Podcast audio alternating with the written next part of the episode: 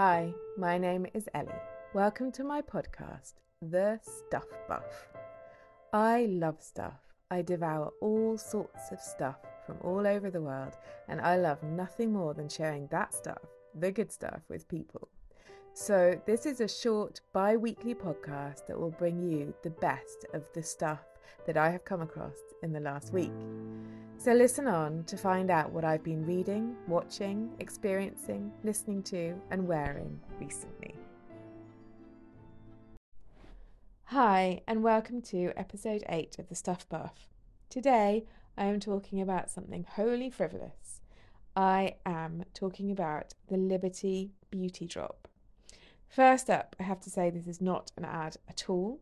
I am a paid subscriber. It did take me well over a year to decide to sign up because I honestly believed it was too good to be true. But now that I have signed up, I think it is well worth the Stuff Buff's attention. While my normal skincare or makeup routine is a carefully selected mishmash of what is available in Boots or Superdrug, I am not beyond the lure of the high end. Before I had kids and had more disposable income, my go to was Space NK or Cult Beauty. I have enjoyed my fair share of the sublime and the ridiculous, but no more. Except, and this is a big except, I find I like to buy the Liberty Beauty Advent Calendar. I have been buying it on and off since 2015, with the odd fallow year, 2021, I'm looking at you, and Betrayal for the M&S one, which I think was 2017. I still have the EO3 Escentric Molecules travel case from 2015, and I think I'm on my fourth or fifth refill. It's extremely rare that I don't use up every single ounce of every single product, and I open the drawers in order and don't cheat, so it's like a delicious gift every day through December.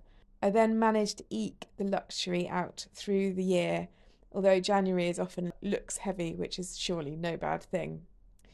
This is a very long preamble to justify what is actually a huge financial outlay once a year. I'm not sure whether I've managed to justify it, but it does bring me neatly to the Liberty Beauty Drop.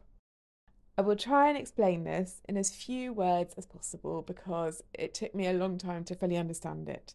But the Liberty Beauty Drop is a subscription service. It costs £20 a month for that, you get a box of small or sample sized items every three months, so four times a year.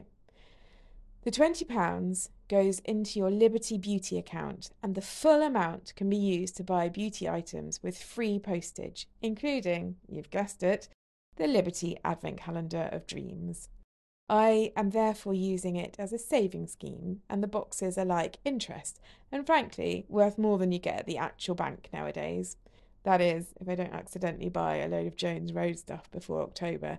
Liberty are the only UK stockists, and I have developed an unhealthy obsession since visiting the New Jersey store in January. It's not only museums that get the tourist treatment round here. Anyway, back to the Liberty Beauty Drop. The latest box contains another slice of items that I will use to the last. I will put up a slightly dodgy unboxing video I did for a fellow Liberty Advent lover on my Instagram and tag the products. But I've used the Votary Sensitive Skin Moisturiser Sachet. Votary can do no wrong in my eyes. They make beautifully formulated products that really do what they say. The Bossa soap is in my soap queue.